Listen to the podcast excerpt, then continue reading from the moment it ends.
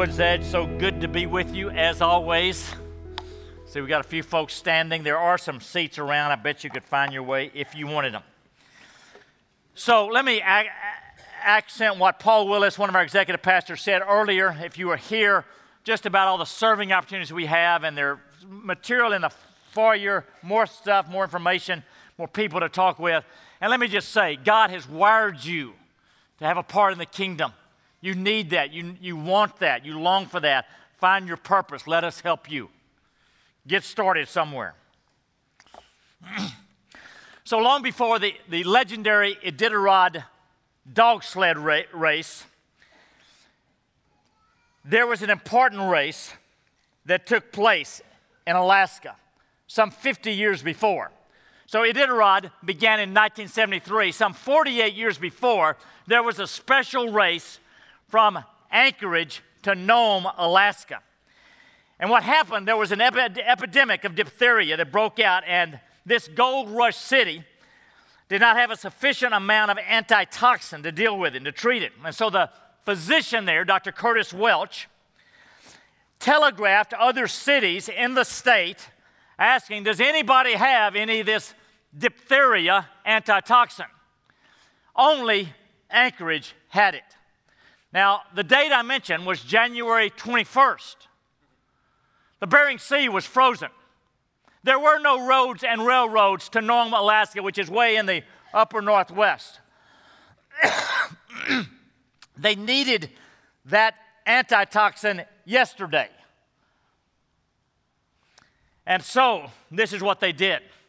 The hospital in Anchorage put it, this serum in an insulated container, put it on a train a short distance to another nearby city, the end of the train, Nenana, and then it would go by dog sled. 674 miles in the dead of winter across Alaska. I mean, 674 miles. I mean, that's long enough in our cars on I 10, but, you know, nearly to El Paso. Now, the first relay musher gets the serum with his dogs and goes 52 miles, handing it off this life saving serum to the second musher.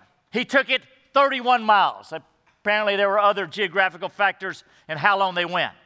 And it went that way, musher to musher to musher, through braving the Arctic sub zero temperatures and the blinding blizzards and the arduous terrain of Alaska in the middle of the winter. Normally, mail went this way, and it would take 30 days to go that distance.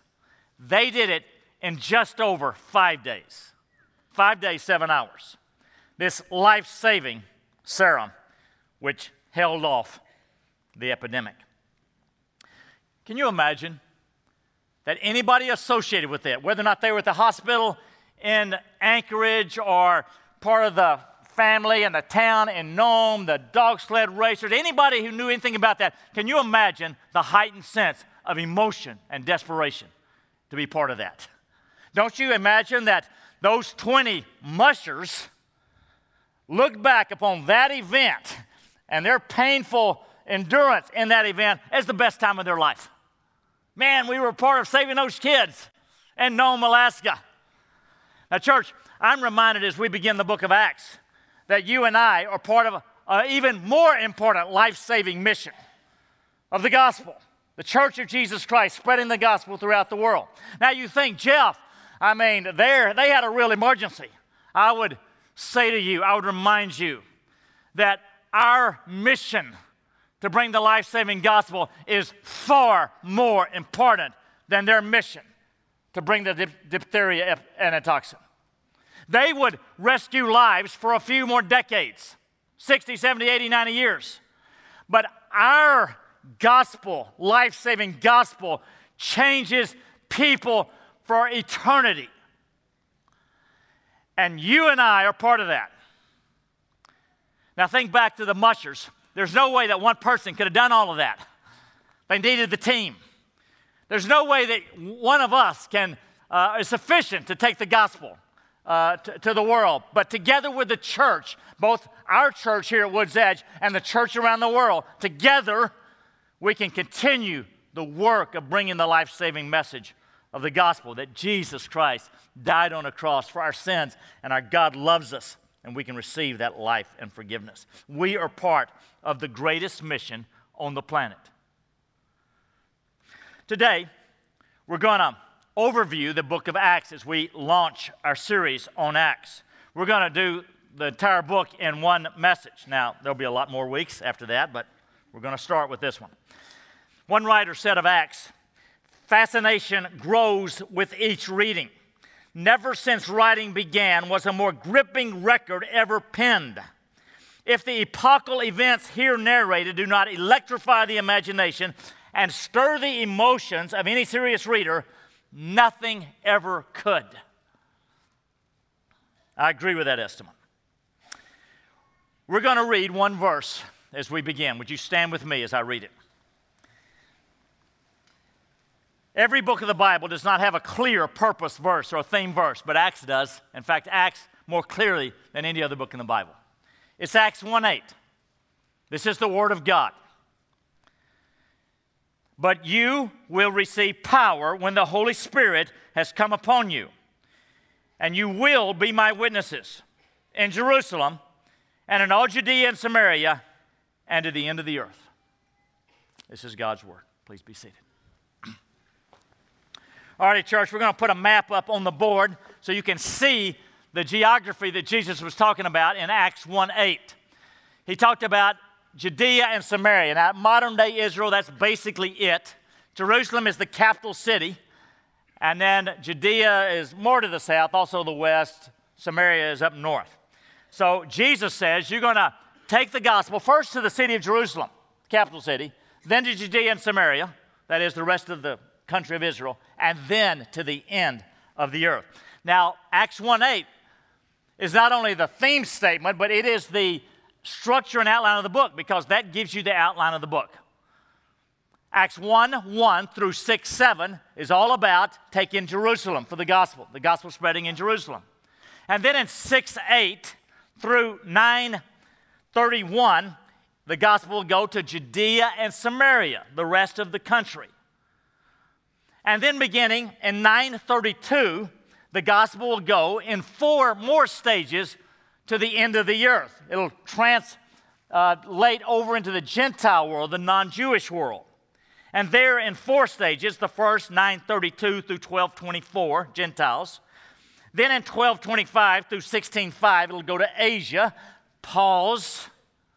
When we think of Asia, we think of the 5 billion people spread across the landmass from Russia, across China, and India, and all those other lands there. In the New Testament, Asia was Western Turkey. It's called Asia Minor. So when you see Asia or Asia Minor, think Western Turkey. That's what we're referring to here. Okay, 1606 through 1920, Europe, what we call Europe today, and then 1921 through 2831, Rome and beyond. Now, these six stages of the gospel are clearly marked at the end of each one. The last verse of each section, I'll show you, I'll show you this, has a summary statement that the gospel is spreading, doing exactly what Jesus said they will be my witnesses. Jerusalem, Judea, Samaria, ends of the earth. And it'll, it'll go to Rome and beyond. And we'll see this. Now, let's just sort of walk through the book briefly. Chapter 1, Jesus, after the resurrection, the Gospels, he ascends into heaven. He's in Jerusalem, Mount of Olives. And then he tells the disciples, there are 120 Jewish believers at that time. He tells them, You wait.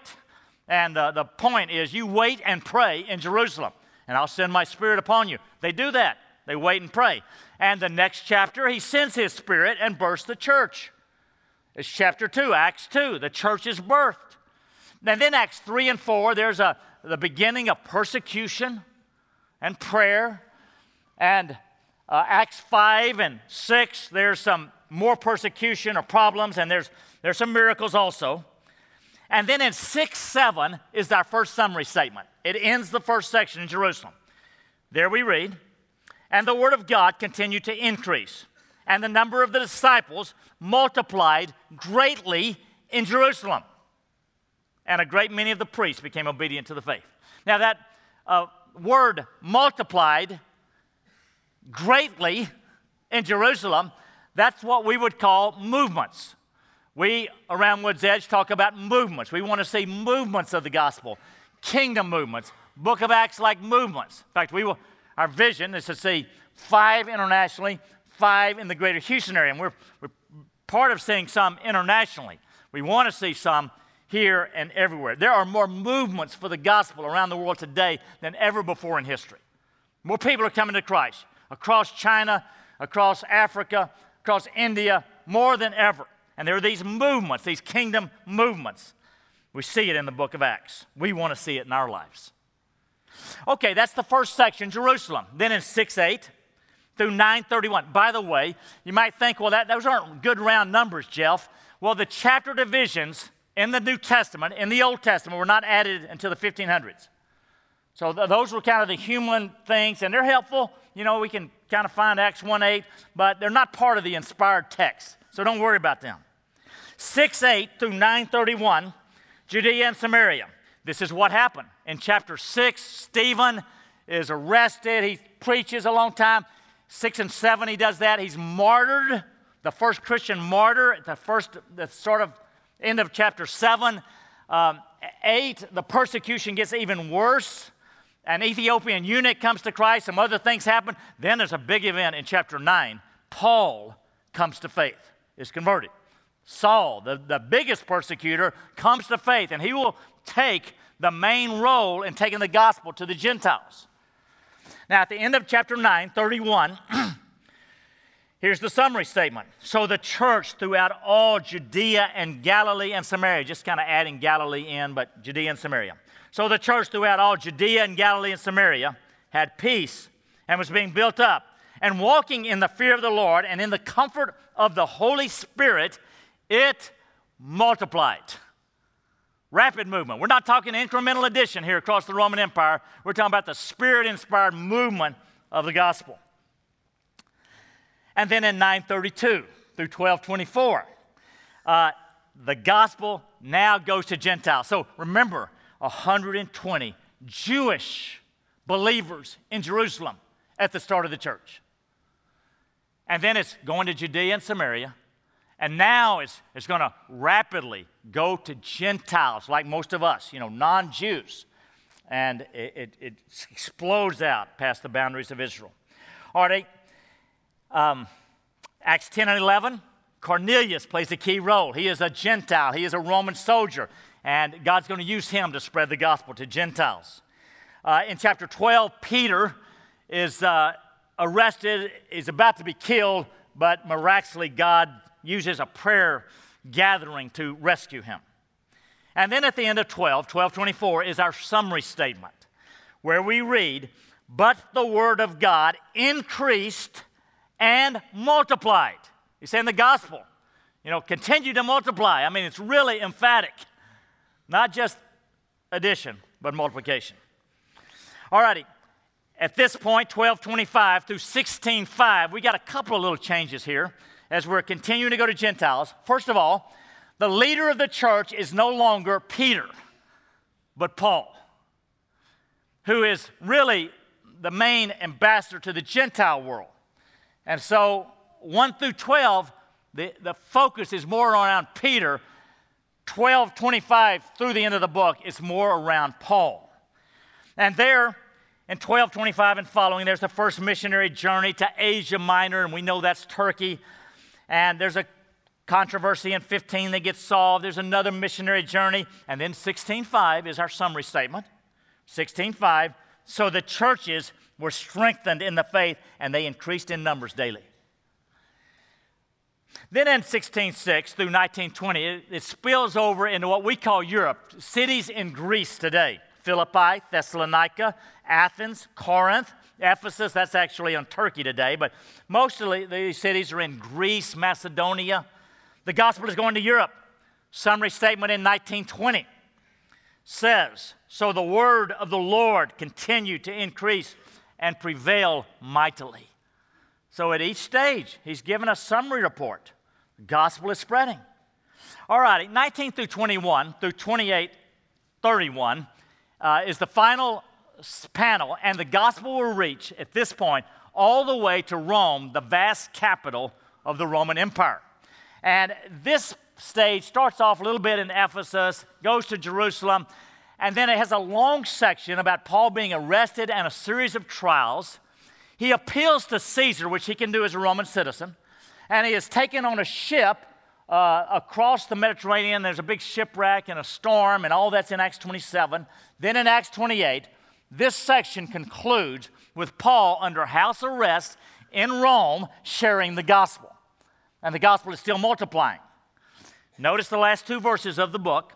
Verse 30 He, Paul, lived there two whole years at his own expense and welcomed all who came to him, proclaiming the kingdom of God and teaching about the Lord Jesus Christ with all boldness and without hindrance. And that and it ends. The, the book of Acts doesn't have a really a proper conclusion. It just stops. Just stops. Okay, there's Paul, he's sharing it, boom, it stops. And, and that is intentional because the book of Acts continues today until Jesus Christ comes back. You and I are writing Acts 29. What's going to be your part of that? What's going to be our part as a church here at Woods Edge? What's going to be our individual parts in Acts 29? The journey, the relay race is still going on. So here's the theme of the book it is the spread of the gospel from Jerusalem through Judea and Samaria to the ends of the earth in these successive stages. That's the theme of the book. Spread of the gospel starts in Jerusalem, goes wider and wider and wider, finally reaches Rome, and is still going. That's the theme. But there is a second theme that underlies that theme, that fuels that theme. And it's all through the book. And that theme is the power of the Holy Spirit is the power source. It's the power of the Spirit. Notice back in Acts 1 8, where Jesus gave us the theme, he says, But you will receive power when the Holy Spirit comes upon you, and you will be my witnesses, etc. We've got to understand the remarkable transformation of the Roman Empire with the gospel that these 120 Jewish believers who a few weeks before were scared to death, scaredy cats. And that they were in the Roman Empire, but they were in a backwater province way to the east that, you know, just a bunch of Jews. And that's who they were. But they transformed and spread across the entire Roman Empire so that the Christian faith was a serious, was considered by the Romans a serious threat to be reckoned with. And it is still spreading today. Church, that did not happen because they were so bold and brave. That did not happen because they were so diligent and hardworking. That did not happen because they had all these resources and clever skills. It happened because they were so weak and dependent that they depended upon the power of the Spirit of God enabling them. Is the power of the Spirit that fueled the spread of the gospel, and it still does today.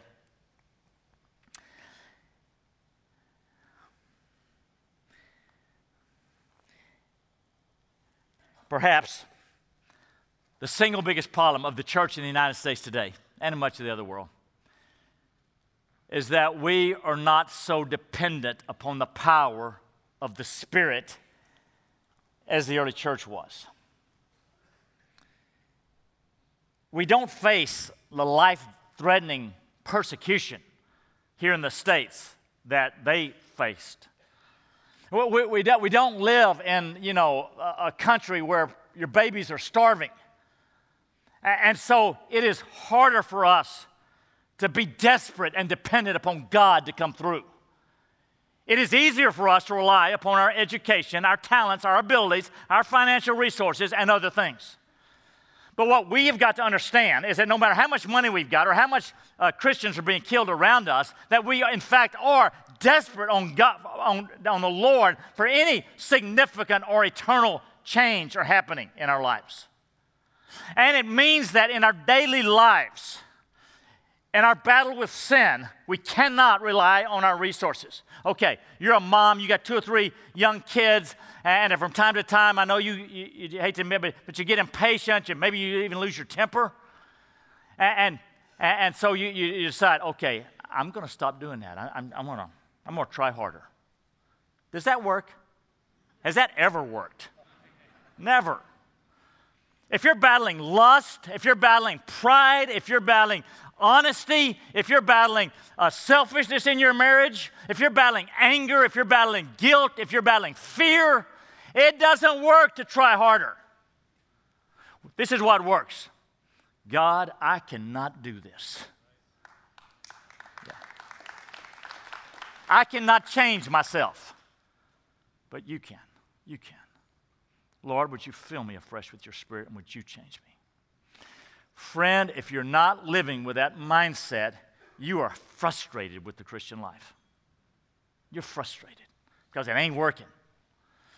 We have to have this deep mindset, even here in the affluent West, that we are totally dependent upon the power of God if anything good is going to be in our lives. If anything good. And, and that's hard. That's hard. We got to remind ourselves in our small groups and home churches and uh, relationships that we've got to depend upon God, the power of the Spirit.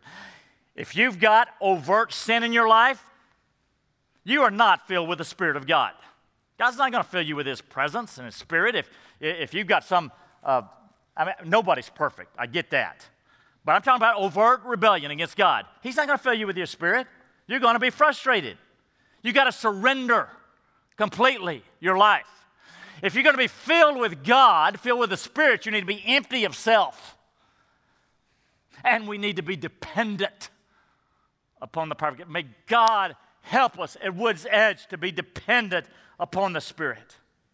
It's all through the book, this role of the Spirit. Very first two verses Acts 1 1 and 2. In the first book, O Theophilus, I've dealt with all that Jesus began to do and teach until the day when he was taken up, after he had given commands through the Holy Spirit to the apostles whom he had chosen. See, even Jesus in the Gospels, he depended on the power of the Spirit. That's how we're to live. He depended on power. Three verses later, in verse 5, Jesus says, For John baptized with water, but you will be baptized with the Holy Spirit not many days from now. What does that mean? It means that God will pour out his invisible, unseen, very real Holy Spirit upon us. And we will depend upon his power and lean in his guidance and depend on his strength and peace in everything for the spiritual life. Baptized with the Spirit. Verse 1 8, three more verses, a theme verse of the book. You will receive power when the Holy Spirit comes, and on and on. In chapter 2, the Holy Spirit is poured out and it begins the church age. And Acts 2 4, we read right at the start of the church, they were all filled with the Holy Spirit. A little bit later, Peter gets up to give his first message. And what's his message about? It's about the outpouring of the Holy Spirit. Quoting Joel 2, he says in Acts 2:17, and in the last days, this is God speaking, and in the last days it shall be, God declares, that I will pour out my spirit on all flesh. Now, church, if we're going to understand the New Testament, we've got to understand what the last days are. That's not the last five years before Christ comes, or the last 10 years. Between the first coming of Christ and the second coming of Christ, there's a technical term in the New Testament, the last days. We're in the last days. There were pre- previous ages, now we're all in the last days. And what does God say? I will pour out my spirit upon every believer. As we depend upon Him, we will re- recognize and realize and experience the power of the Spirit. Church, we are living in the age of the Spirit. You know, if, if we're not depending on the Spirit, if we're trying hard in the Christian life, th- this, is, this is what it's like. It's like you get in your car to go to work, but there's no gasoline in there.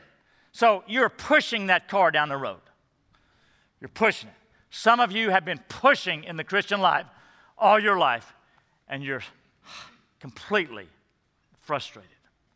It is the power of the Spirit, it is a sense of dependence, surrender, trust. we'll see more about that. All righty.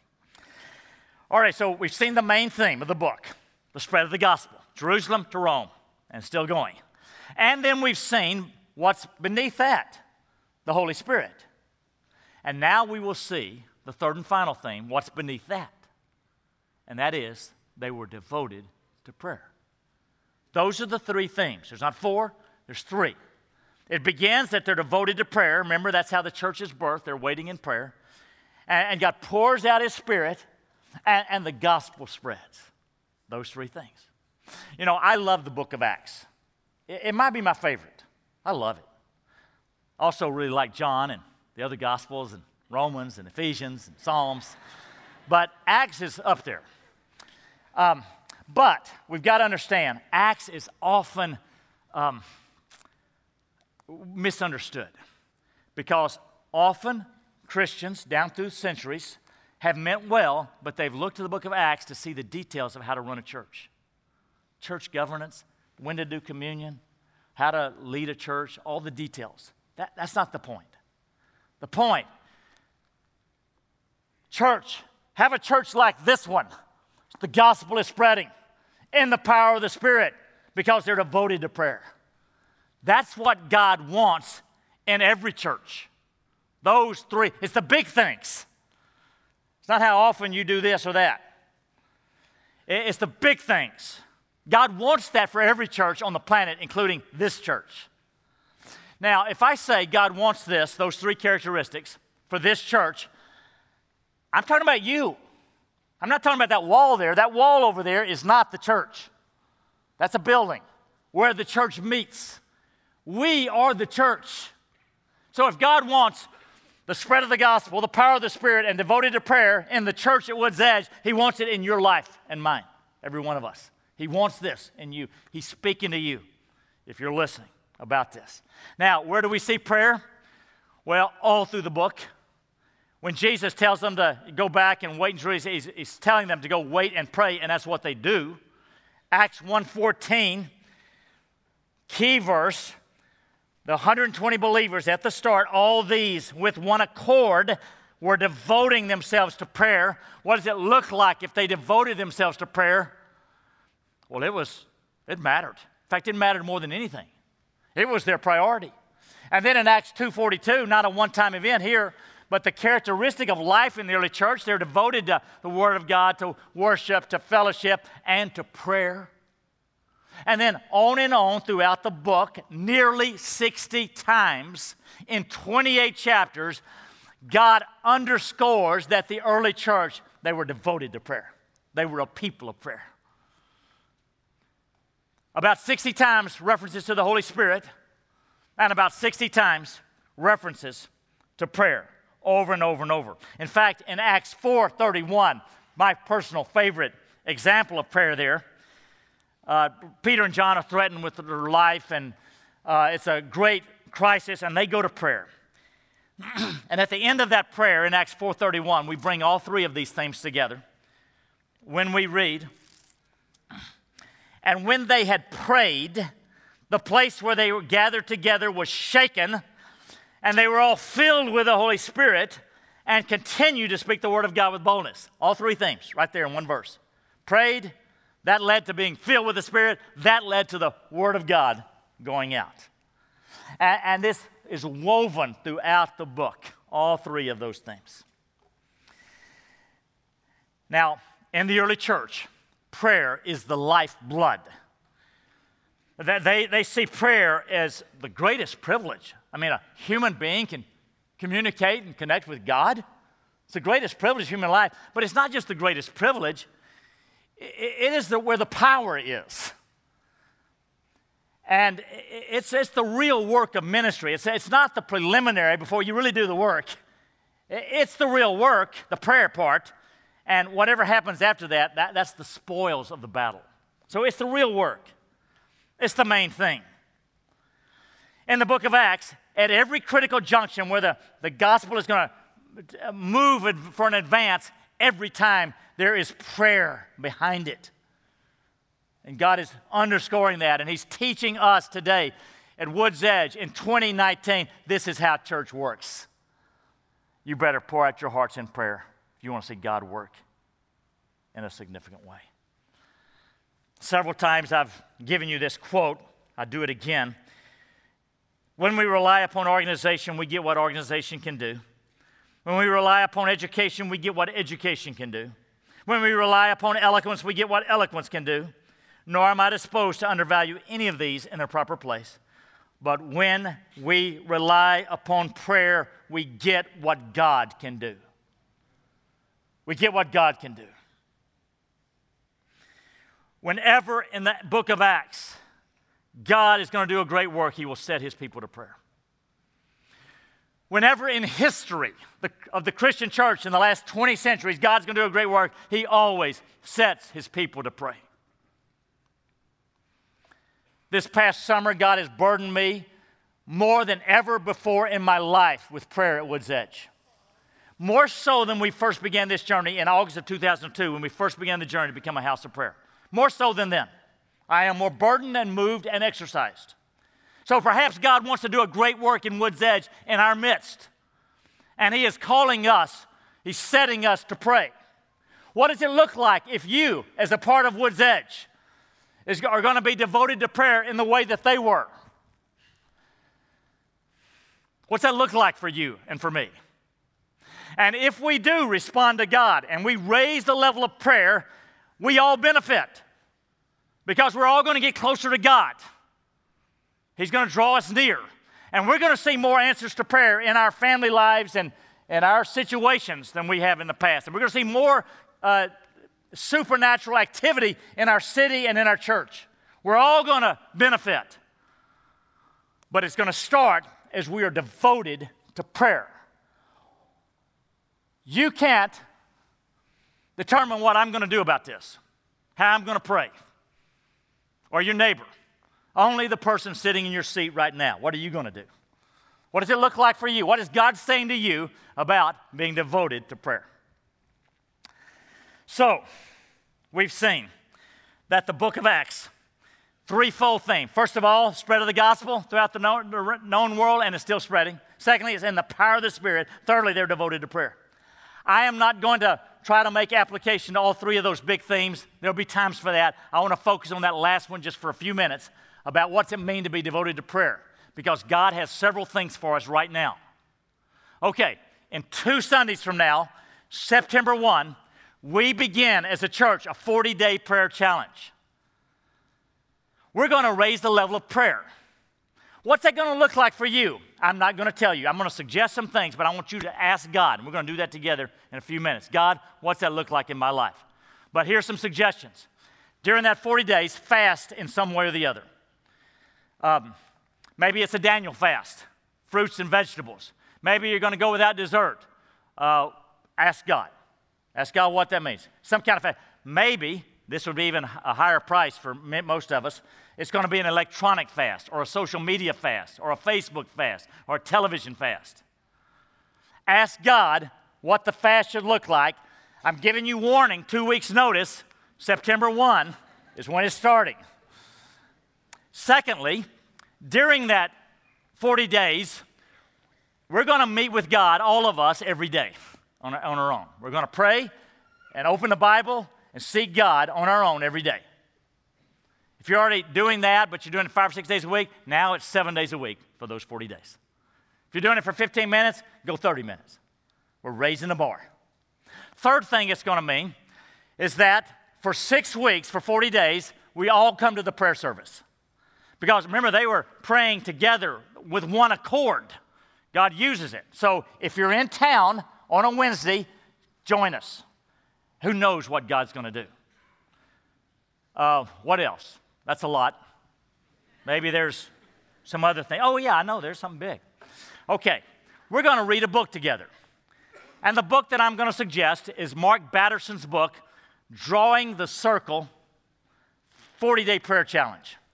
Mark Batterson. It's not his first book on prayer, which is Circle Maker, good book. This is the sequel, 40 Day Prayer Challenge, Drawing the Circle. Now, if you've already read that a couple of times, read Jim Cymbala's book, Fresh Wind, Fresh Fire. But the 40 Day Prayer Challenge book is a good thing for all of us to be together on. Go to Amazon, order the book. Uh, we may have a few copies in the cafe, I'm not sure. But go to Amazon, order the book, September 1, one day at a time. It's broken into 40 days. That's our 40 day prayer challenge. That begins in two weeks. Alrighty, secondly, Jim Cymbala is going to be at our prayer service this coming Wednesday night. Now, if you've been here the last couple of weeks, I've mentioned this. He's the pastor of Brooklyn Tabernacle. He has written a number of books, including Fresh Wind, Fresh Fire. There is no pastor today on the planet that God has used more significantly for prayer than Jim Cymbala. And he's coming here. Don't miss it. Be here. Uh, God's hand is upon him, and you need to join us this Wednesday night. By the way, he's here during the day for a conference gathering mostly for pastors, but you're all invited to that. You got to register because it's some other organization doing it, 60 bucks, but you're welcome. But Wednesday night, that's Woods Edge. Come on. Bring your friends. There'll be people all over Houston. I've seen there are people driving in from Oklahoma and Austin and San Antonio. It'll be great. All right, I've given you two things on prayer. I've got one more. One's the 40 day challenge beginning in two weeks. Secondly, this Wednesday night, Jim Cymbala. Thirdly, is a simple question I'm going to ask you right now. What does it look like for you to be devoted to prayer? What's it look like? And this is what we're going to do. We're going to simply ask God. Now, some of you aren't used to asking God stuff. This is what we're going to do. We're going to close our eyes, and I'm going to pray, lead us, and I'm going to ask God to block out every voice except His voice. And I'm going to ask Him to speak to us about what's that like to be devoted to prayer. And probably there's a thought's going to come to your mind uh, right away. Probably some thought's going to come to your mind, and God is speaking to you. Now, you know, God's not a genie in a box. Maybe you won't have a thought. Pray later. Keep praying. Don't, don't give up. All right? Stand with me. Close your eyes so you're not distracted by me. Lord, we are your people. Would you block out right now, Lord, every voice except your voice? And would you speak to every single one of us? Lord, what does it look like for me to be devoted to prayer? Put it on our hearts. You should be hearing some stuff, most of you, many of you. Write it down. Do it. Lord, we thank you that we've got the privilege of prayer and the privilege of being indwelt with your Spirit and the privilege, Lord God, of being on the greatest life saving mission in all history. Friend, if you're in the room, you've never trusted Christ as your Savior, this is your time. Receive Him now. Breathe a prayer to say, Jesus, come and save me. And He will. He will. Amen. All right, raise your, raise your uh, look, at, look at me again if you don't mind. Okay, guys if God, if, if you heard, if, if something, some thought came to your mind, some word, um, you know, God's speaking to you, do not disobey Him. Do it. Write it down. Do it. If you haven't heard anything yet, not to worry. Keep praying and seeking Him. Church, we got communion at the front and the sides and the middle. And we worship a Savior who shed His blood for us. Come and worship.